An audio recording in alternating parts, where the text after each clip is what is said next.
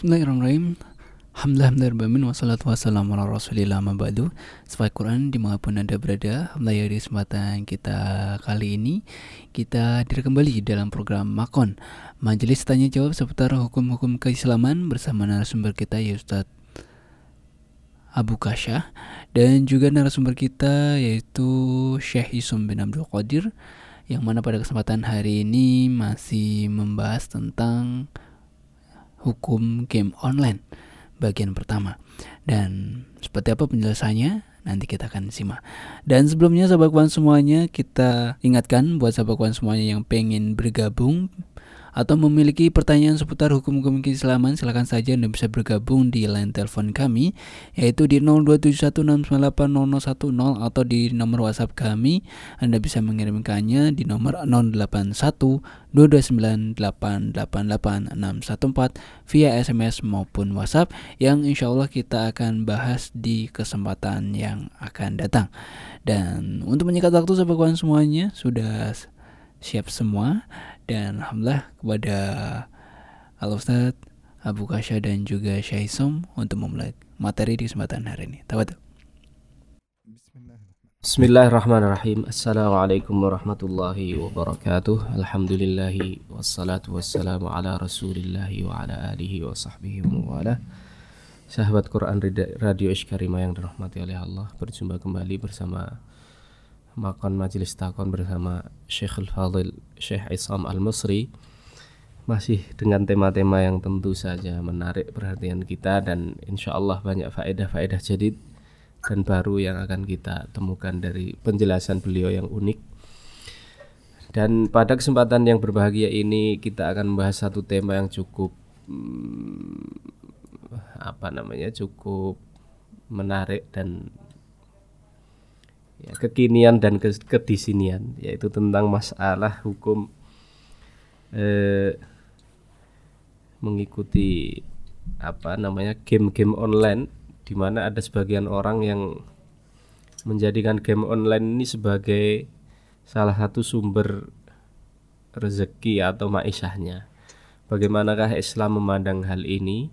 Insya Allah ini akan dijelaskan oleh Fadilatul Syekh إن شاء الله في هذا الموضوع سنتكلم حول هذه الألعاب الإلكترونية التي انتشرت في هذه الأوانة الأخيرة. ما هي نظر الإسلام فيها؟ وهل تجوز أو لا تجوز؟ وماذا إن كان يعني بعض الأشخاص يستخدمها كمصدر من مصادر الرزق؟ فليتفضل مشكورا لفضيلة الشيخ. بسم الله. السلام عليكم ورحمة الله وبركاته. وعليكم السلام ورحمة الله وبركاته. بسم الله الرحمن الرحيم. الحمد لله رب العالمين والصلاة والسلام على أشرف الخلق وأطهرهم وأزكاهم محمد بن عبد الله اللهم صل عليه وسلم. صلى الله عليه وسلم. الرحمة المهداة والنعمة المسداة والسراج المنير البشير النذير. اللهم أحينا على سنته وأمتنا على ملته وارزقنا شفاعته وأرفقنا صحبته في الفردوس. الأعلى. ومتعنا بلذات النظر إلى وجهك الكريم. اللهم آمين. آمين آمين يا رب العالمين. اللهم سلمني وسلم مني اللهم سلمني وسلم مني اللهم سلمني وسلم مني. أما بعد فإن الله سبحانه وتعالى قد خلق الإنسان وجعل فيه عدة غرائز كما ذكر أبو حامد الغزالي في الإحياء. فجعل في الإنسان غرائز منها الغرائز الشهوانية أو قال جعل في الإنسان سبع غرائز. فمنها الغريزة الشهوانية وهي التي تدفعه دائما إلى الشهوة وإلى اللعب وإلى هذه الأشياء. ومنها الغريزة الإيمانية أو الفطرة وهي التي تسمى بالفطرة وهي التي تدفعه إلى الأخلاق الحميدة وتدفعه إلى العبادة وإلى تقوى الله سبحانه وتعالى. ومنها الغريزة العقلانية وهي التي تدفعه إلى التفكير والفكر وهذه الأشياء. ومنها الغريزة البهيمية وهي التي تدفعه إلى الشهوة أن يأكل ويشرب ويقضي حاجته فقط يعني. ومنها بعد ذلك الغريزة السبعية. والغريزة السبعية هي التي تجعله إما إنسانا متوحشا يعني إنسانا شديدا سريع الغضب إنسانا على غير جيد. ومنها الغريزة الكلبية وهي التي تدفعه أن يأكل من لحم أخيه وهي التي تقوم على الغيبة والنميمة وهذه الأشياء.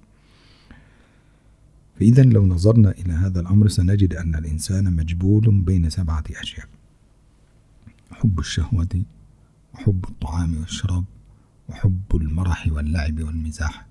وحب الغيبة والنميمة والتحدث عن الناس ولذلك إمساك اللسان هذا صعب جدا على الإنسان أن يمسك لسانه. وكذلك كثرة الغضب فالإنسان مجبول على الغضب ولذلك لابد أن يروض نفسه ويربيها حتى تتعلم محاسن الأخلاق. طيب الحمد لله والصلاة والسلام على رسول الله وآله وصحبه ومواله. Eh, sahabat Quran Radio Iskarima yang dirahmati oleh Allah Subhanahu wa taala. Imam Abu Hamid Abu Hamid Al-Ghazali rahimahullah dalam kitab Ihya itu menjelaskan bahwa manusia itu diciptakan dengan tujuh warizah. Warizah ini semacam insting ya. Ada insting syahwaniyah yang dia itu mengajak seseorang untuk ya bermain-main menuruti syahwat. Ada insting uh, imaniyah yang dia mengajak seseorang itu untuk berbuat baik terus ya beribadah beramal soleh. Ada uh, insting aklaniyah yang mengajak seseorang itu untuk berpikir merenung dan berbuat bersikap bijak dan sebagainya. Ada lagi ghorizah sab'iyah yang dia itu mengajak orang untuk apa buas ya. Tidak terkendali ya berbuat ya menumpahkan darah dan lain sebagainya. Ada ghorizah kalbiyah seperti anjing ya dia suka memakan daging saudaranya dan lain sebagainya. Maka manusia itu diciptakan oleh Allah Subhanahu wa taala dengan membawa ketujuh insting ini. Nah, oleh karena itu ini yang harus dilatih bagaimana kita bisa mengontrol hal-hal yang tidak baik dan mengedepankan insting-insting yang baik. Oleh karena itu, menjaga lisan itu juga bukan perkara yang mudah ya, karena itu memang secara insting setiap manusia itu diberi ya dan itu perlu latihan dan riyadhah. فإذا طغت إحدى الغرائز على الأخرى يعني إذا كانت واحدة منهم أكثر من الأخرى مال الإنسان إلى الغريزة التي كانت أكثر في بدنه jika seseorang itu ya di dalam dirinya ada salah satu insting-insting tadi yang lebih lebih dominan ya maka kesitulah dia kecenderungannya dalam menjalani hidup. فإن طغت الغريزة مثلا البهيمية على الغريزة الإيمانية أو الفطرة هكذا فإن الإنسان يتحول من إنسان صالح إلى إنسان فاسق Masya Allah. Jadi kalau manusia ya misalnya eh, insting bahimiyahnya itu mengalahkan insting imaniahnya ya maka dia akan bergeser ya dari orang yang seharusnya itu soleh menjadi orang yang berperilaku ya tidak ubahnya seperti binatang. وإن زادت الغريزة الشهوانية على الغريزة الإيمانية يصبح الإنسان بعد ذلك كثير اللهو واللعب. Hmm, kalau seseorang itu yang lebih dominan adalah insting syahwatnya, yaitu dia yang seharusnya jadi orang soleh dia malah menjadi orang yang suka menuruti syahwat dan lebih senang bermain-main.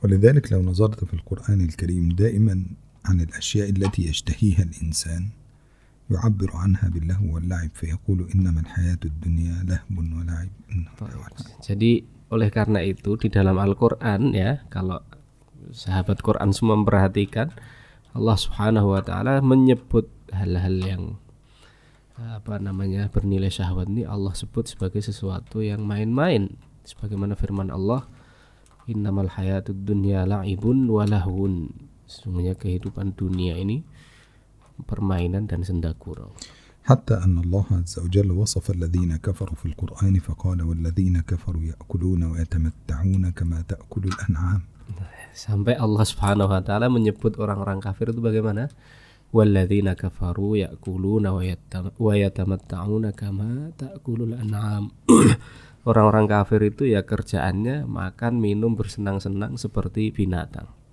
فحينما تنظر في هذا تجد أن الغريزة البهيمية قد تحولت هنا أعلى من الغريزة الإيمانية di sini antum melihat bahwa insting bahimiahnya berarti telah mengalahkan insting imannya. قائمة على الطعام والشراب والسلط وإخراج الفضلات هكذا. حتى أن البهيمة البهيمة لا تغسل نفسها. وبالتالي حتى هم إذا دخلوا مثلا لقضاء الحاجة أو الخلاء هذا لا يغسلون أنفسهم ولا ينظفون أنفسهم بهذه الأشياء. فلا يميلون إلى هذا. ولذلك حتى أبو حامد الغزالي يقول فمثله كمثل البهائم لا تعرف إلا كيف تأكل وتثلط Taslot ya يعني, ya, eh, ya tukhrij. Eh, eh, eh. Jadi orang yang dalam dirinya dominan ya insting syahwatnya yaitu tadi ya dia cuma yang dipikir tuh bagaimana menuruti syahwat makan, minum dan seterusnya. Hatta bersih-bersih dia tidak jadi lupa dengan yang seperti itu.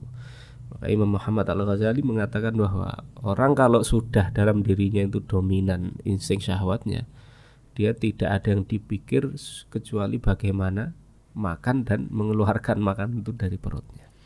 وإذا طغت القوة السبعية على القوة الإيمانية أي قوة الفطرة ولماذا نقارن بالإيمانية؟ لأن القوة الإيمانية أو الشهوة الإيمانية هي التي عليها خلق الإنسان في أول أمره. فأي شهوة جاءت بعدها فهي كانت أول شيء ولذلك ما من مولود يولد إلا على الفطرة فولد على الدين طيب. ثم بعد ذلك تأتي الشهوات من بعده. فإذا غلبت القوة أو الشهوة السبعية على القوة الإيمانية تحول الإنسان بعد ذلك إلى شخص متكبر متجبر يطغى على الناس ويظلم ويبغي في الأرض مثله مثل السباع. وهنا يفرق بين السباع وبين الكلاب. فالسبع مثل السنور السنور يعني القط أو السبع آم، مثل الأسد ومثل الفهد ومثل هذه الأشياء ومثل هذه الحيوانات الموجودة أما الكلب فله طبيعة خاصة غير طبيعة هذه الإيه؟ Kenapa kita membandingkannya dengan fitrah imaniyah? Karena eh, penciptaan dasar manusia itu berada di atas iman, di atas fitrah keislaman. Sebagaimana sabda Nabi Shallallahu Alaihi Wasallam, "Ma min, min mauludin illa yuladu alal fitrah. Di atas Islam, se- setiap orang itu lahir itu fitrahnya bersih. Nah, syahwat-syahwat inilah yang kemudian datang mempengaruhi. Maka ketika orang itu dominan syahwat eh, sabu, sab'iyahnya, sab'iyah itu binatang buasnya ya. Maka dia akan menjadi sosok yang mutakabir, mutajabir, ya, sombong, jongkak, suka mendolimi orang, suka menyakiti orang lain. Dan di sini perlu juga kita bedakan antara insting sab'iyah dan kalbiyah karena binatang buas dengan anjing itu beda ya. Binatang buas itu misalnya seperti sinaur. Kemarin sudah kita bahas yaitu semacam eh, kucing hutan yang buas ya, kemudian singa, ya, kemudian macan. Ini hewan buas. Eh, Anjing sebenarnya juga hewan buas tapi dia punya karakter tersendiri yang membedakannya dengan binatang-binatang buas yang lain. أما إذا زادت الصفة الكلبية أو هذه الأشياء من صفة الكلاب فإن الإنسان يتعرض لأكل لحوم الناس.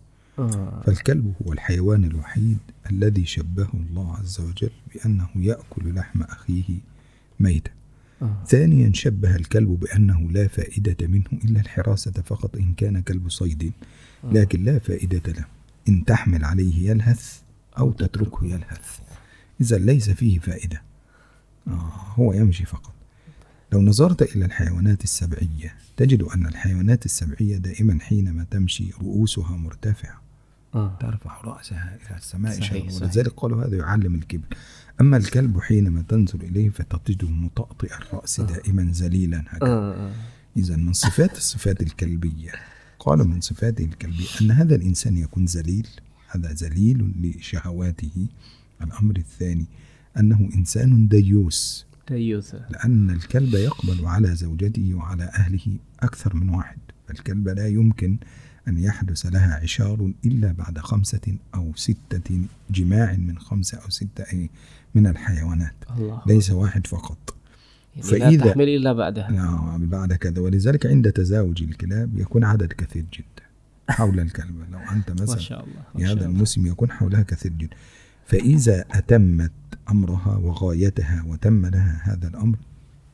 تغلق الفرج على آخر واحد تم علاقتها معه كأنه إغلاق يعني معنى ذلك أنها خلاص اكتفت بهذا الأمر لكن لا يحدث ذلك. ومع أن الذي قام معها بهذه العلاقة لا يغار عليها من غيره ولا من غيره ولا من غيره. هو ديوث يعني. آه فالكلب ديوس. هذا واحد. إذا الكلب ديوس. ثانيا الكلب ذليل. يعلمه الذلة ويعلمه الدياثة ثالثا أن الكلب هو الشخص الذي يغدر كثيرا ليس هو الحيوان الوفي كما يقول الناس ولكن للكلب غدرات مم. وغدرة الكلب أعلى من غدرات السباع Masya Allah. Baik, jadi di antara ya karakter anjing ya atau alkalb ini ada beberapa yang membedakan dia dengan hewan-hewan buas yang lain. Satu, anjing itu dia eh, hewan yang kalau berjalan dia menunduk, beda dengan hewan-hewan buas yang lain. Ini menunjukkan bahwa anjing itu dia rela menghinakan diri untuk sesuatu yang yang penting keinginan dia tercapai. Yang kedua dia punya sifat dayus. Dayus itu tidak punya rasa cemburu sehingga kalau di kalangan dunia anjing ya, anjing betina ini dia tidak hamil kecuali setelah di apa ya gauli dengan oleh beberapa ekor anjing ya dikelilingi. Lihat aja dalam musimnya itu musim kawinnya anjing itu. Dia setelah dikelilingi beberapa ekor anjing barulah dia hamil dan kemudian memilih eh, pasangannya yang terakhir. Itu pun anjing-anjingnya itu tidak ada satupun rasa cemburu. Nah inilah di antara sifat anjing yang perlu kita waspadai فإذا طغت هذه الصفات الكلبية على الصفات الإيمانية تحول الإنسان بعد ذلك إلى الزلة التي بها يستطيع أن يأكل من لحم أخيه حتى ولو كان ميتا. ولذلك الذي يغتاب الناس لا يترك حيا ولا ميتا. الذي عنده صفات الغيبة لا يترك حيا ولا ميتا. فهذا لا يترك. فقال الله عز وجل أحب أحدكم أن يأكل لحم أخيه ميتا فكرهتموه.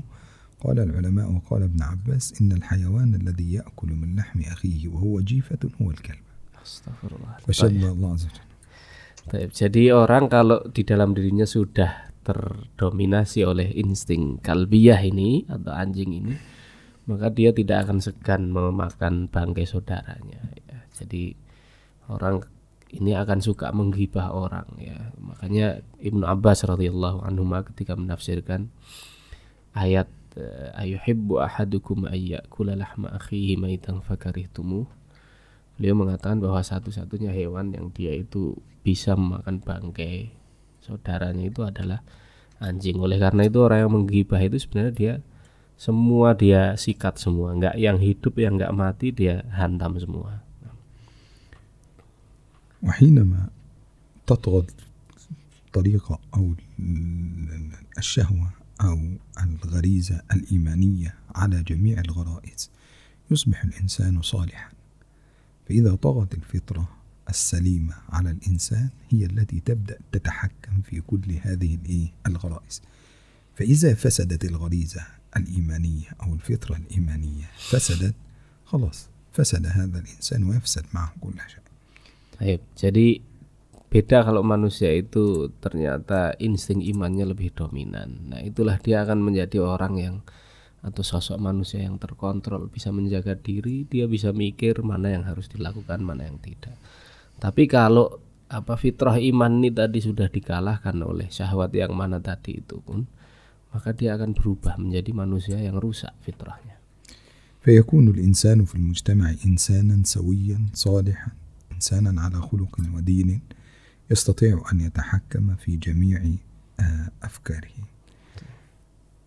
من هنا أيضا يتولد من هذه الفطر كلها فطرة أخرى أو غريزة أخرى وهي الرقم وهي السابعة وهي الغريزة العاطفية.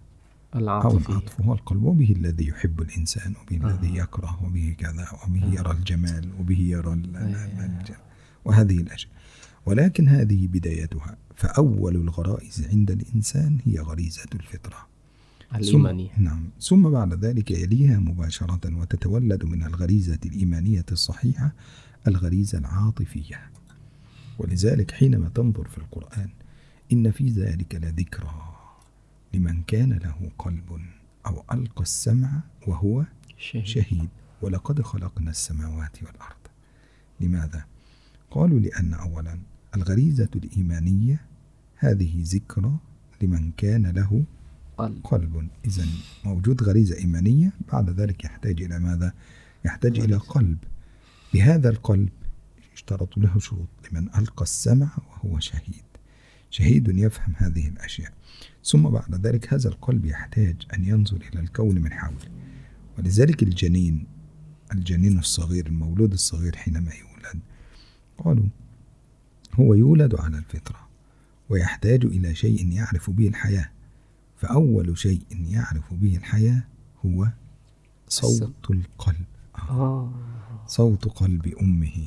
أول شيء ليس ما زال السمع لم يكتمل جيدا. آه. فحينما يخرج يعرف من الدنيا كلها لا يعرف من الدنيا كلها إلا صوت قلب أمه فقط. لأنه هو الذي كان يسمعه في بطنها. ما شاء الله فيبدأ يسمع هذا الصوت فقالوا غريزة إيمانية ثم قلب سليم Tahu هذا tadi آه. Ustaz. Jadi eh, yang berikutnya jika seseorang itu sudah terjaga fitrah imannya maka akan melahirkan gharizah yang berikutnya yaitu gharizah atifiyah namanya. Jadi perasaannya itu akan hidup perasaan hatinya. Ini disinggung oleh Allah Subhanahu wa taala dalam beberapa ayat Al-Qur'an di antaranya firman Allah inna fi dzalika ladzikra liman kana lahu qalbun aw alqas wa huwa syahid. Sesungguhnya pada yang demikian itu penciptaan langit dan bumi ya itu terdapat atau ayat-ayat Al-Qur'an, ayat-ayat Allah itu terdapat pelajaran bagi orang-orang yang punya hati.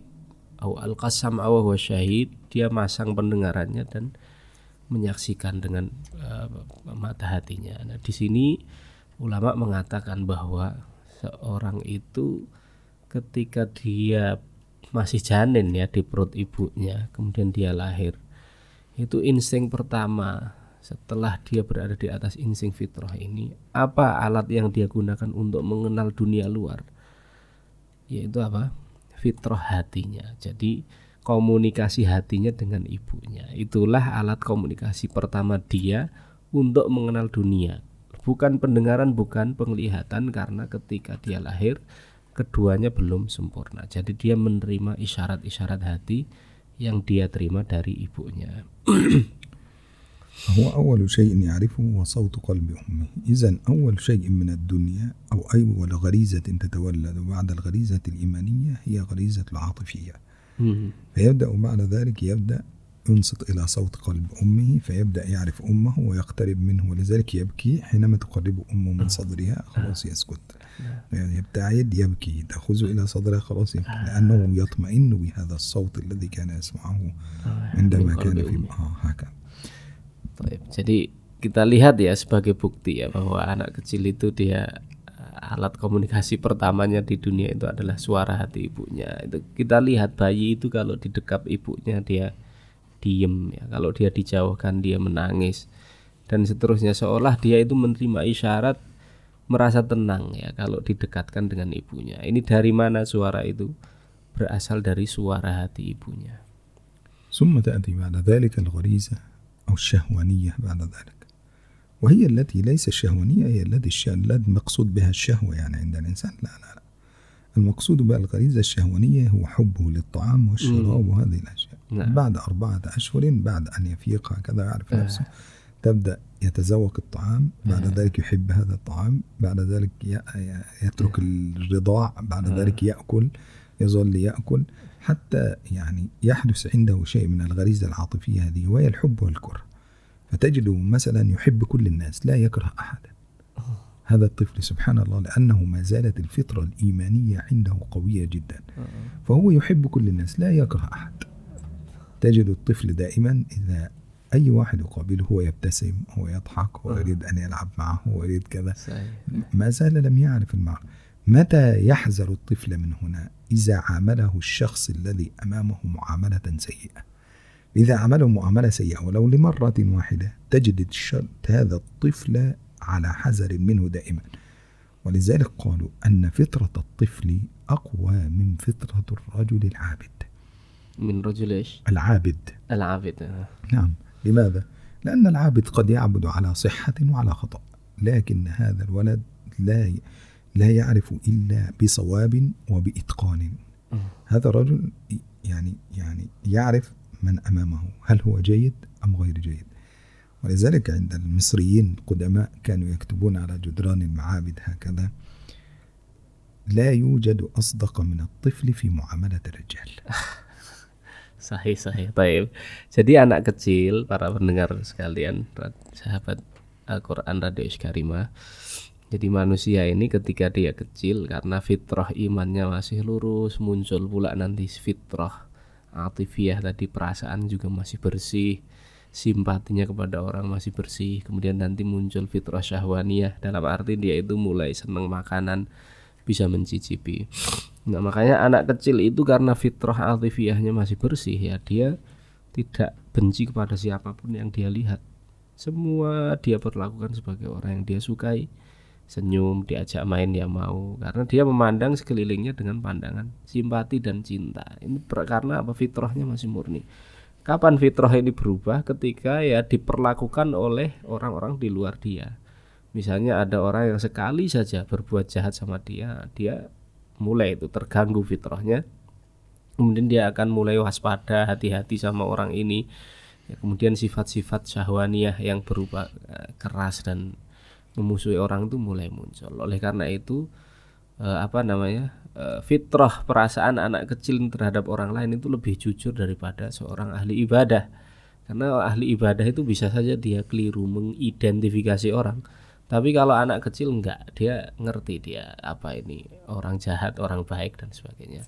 Maka dulu ditulis di uh, dinding tempat-tempat ibadah orang-orang Mesir terdahulu ya bahwa Syekhulun Syekh uh, لا يوجد أصدق لا يوجد أصدق معاملة للرجل من الطفل la yujadu asdaqu muamalatil lirrajuli minat tifl. Tidak ada manusia yang lebih jujur bersikap kepada orang lain melebihi daripada anak kecil ya. Kalau bahasa kita ya polos lah gitu ya. Polos itulah yang bersih itu ya itu ya.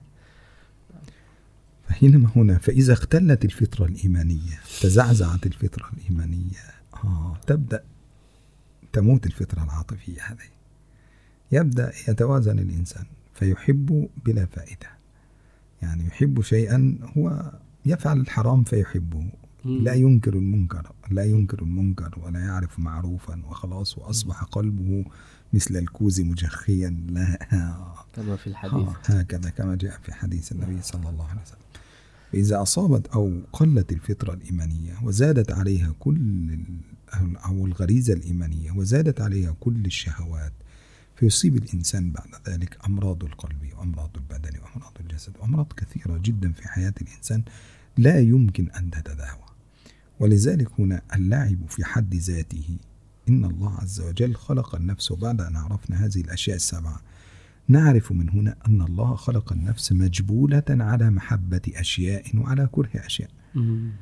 فإذا زاد الوازع الإيماني أحبت هذا الجانب وإذا قل الوازع الإيماني أحبت الجانب الإيه الشيطاني الذي هو أشد على الإنسان من نفسه Baik, uh, jadi itu ya ketika manusia itu mulai bertumbuh kemudian fitrah imannya itu rusak ya nanti rasa perasaan suka dan tidak sukanya ini nanti juga akan rusak ya sehingga dia menyukai sesuatu yang tidak sepantasnya disukai ya bahkan dia menikmati ya nah inilah yang merusak nah makanya terkait dengan masalah game ini tadi ya bahwa kalau orang itu menyikapi permainan dia setiap zaman kan pasti ada permainannya. Kalau dia fitrah imannya itu masih kuat dalam dirinya, maka dia secara otomatis itu akan bisa merespon bahwa ini itu sesuatu yang baik dan ini itu sesuatu yang tidak baik. Tapi kalau respon apa insting imannya ini melemah, ini yang berbahaya ya Akhirnya dia sudah tidak lagi bisa membedakan nih ini nggak boleh, ini boleh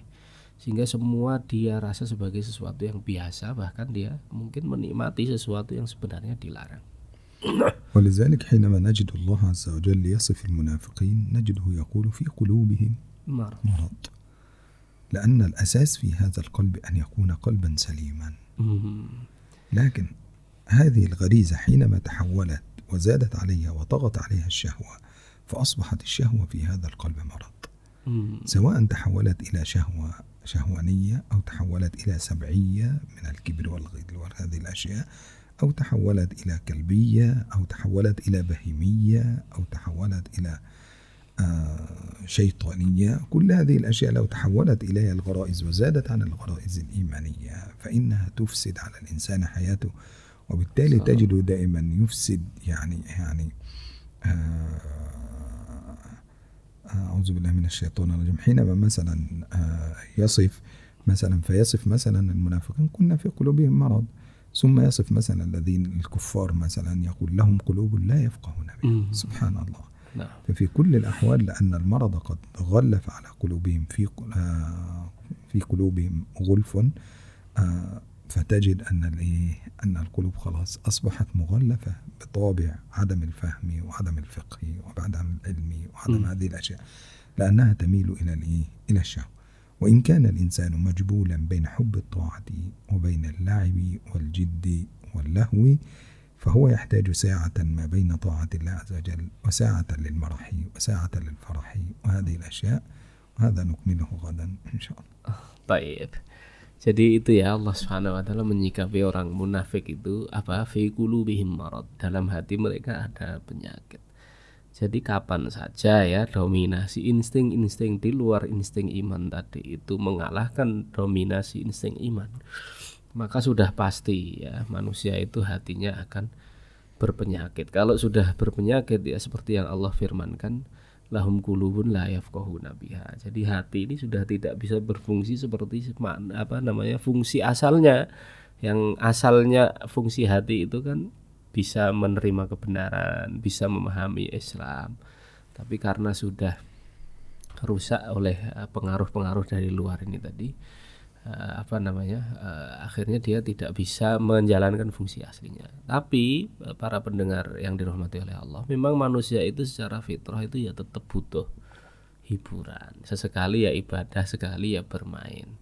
Sesekali serius ya sekali ya bersantai. Lah terus bagaimana menyikapi supaya kita kalau bermain itu ya tidak sampai merusak fitrah iman tadi? Inilah yang insya Allah akan kita bahas pada pertemuan yang berikutnya fabqau ma'ana barakallahu fikum. Tetaplah bersama silsilah yang penuh berkah dan mufidah ini. Insya Allah kita akan mendapatkan banyak manfaat dan syarat faedah biiznillahi subhanahu wa ta'ala. Wa nashkurullah wa nashkuru uh, syekhana al-fadil Hasan al-Musri ala hadhihi al-fawaid al-qayyimah. Nasallallah an yuktaba lahu al-ajr.